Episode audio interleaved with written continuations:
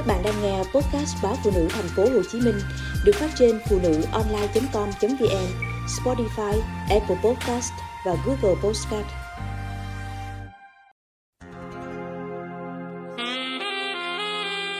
Chồng chỉ ngôn tình trên mạng. Cô thầm nghĩ, phải chi anh ấy hành động như những gì anh viết thì tốt xiết bao. Quả thật, những gì đẹp đẽ mà chồng dành cho Lan bấy lâu chỉ có ở trên mạng. Lúc đầu, lan còn cảm động, nhưng dần già cô cảm thấy anh đang chỉ chăm sóc cho một cuộc sống ảo.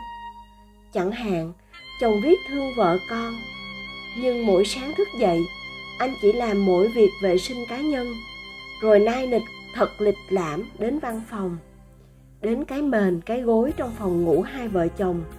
Chẳng bao giờ lan thấy chồng tự tay xếp gọn chồng hay khuyên người ta phải biết quan tâm, đồng cảm với những khó khăn vất vả của vợ. Nhưng thực tế, chưa bao giờ anh sắn tay áo vào bếp phụ rửa chén, dọn cơm cùng lan. Lan giao việc, thì anh lấy cớ bận, ôm laptop giải quyết công việc, nên chẳng thể giúp được cô. Dịp valentine vừa rồi, thấy chồng lên mạng chúc các bà, các chị được nửa kia quan tâm, yêu thương mà Lan cảm thấy ấm ức. Hôm đó, anh mãi mê bù khú ngoài quán với bạn bè, tới nửa đêm mới về. Hỏi thì anh nói, bận tiếp khách, đi nhậu cùng đối tác. Cái mà Lan nhận được từ chồng trong ngày lễ tình nhân năm nay chỉ là một câu chúc sến rền mà anh chép được ở đâu đó, tát thẳng lên tường Facebook của cô như một kiểu làm màu. Rồi 8 tháng 3, 20 tháng 10 đều vậy. Lan muốn kể chuyện này cho mẹ để xin ý kiến. Nhưng cô sợ mẹ sẽ đâm lo vì thương con. Lan cũng muốn nói thẳng với chồng, Mà không nỡ buông lời. Còn kể với bạn, Thì lại lo nó không kín miệng, Đi kể lung tung trong văn phòng thì ê mặt.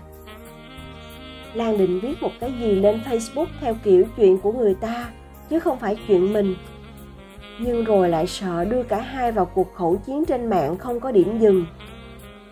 Mà im lặng chấp nhận số phận. Lan thấy mình không cam lòng. Lan muốn đem câu chuyện của mình hỏi chuyên gia và những người thực sự có kinh nghiệm để xem họ có lời khuyên gì bổ ích hơn không. Theo nhạc sĩ nguyễn văn trung thực ra bày tỏ tình cảm lên facebook cũng không có gì sai hết, nhưng sẽ càng đúng hơn nếu những lời viết đó và hành động của mình đi đôi với nhau. Ví dụ chúc mẹ hay chúc vợ ngày 8 tháng 3 thì mình phải có hành động thiết thực. Giống như vừa viết trên Facebook mà vừa nói trực tiếp với người đó, vừa gửi món quà nhỏ hoặc dành thời gian bên người đó. Nói chung là làm cho người đó cảm thấy đây là một ngày thực sự đặc biệt. Anh chồng trong câu chuyện này vô tâm và đúng là khá là màu trên Facebook khi lời chúc và thái độ anh ấy dành cho vợ không tương xứng với nhau.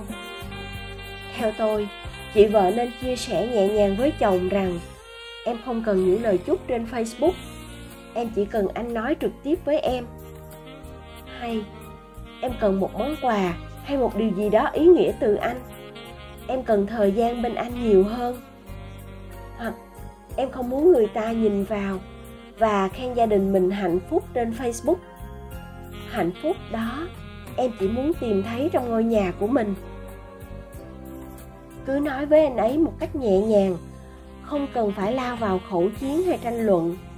Khi mãi cãi nhau, người ta sẽ khó mà nói cho ra vấn đề được.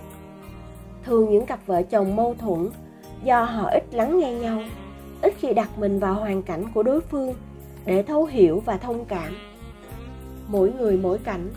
Tôi không thể nào cho chị ấy lời khuyên được. Cái mình có thể thử là những cách ôn hòa nhất, nhẹ nhàng nhất. Mình cứ thử hết sức mình.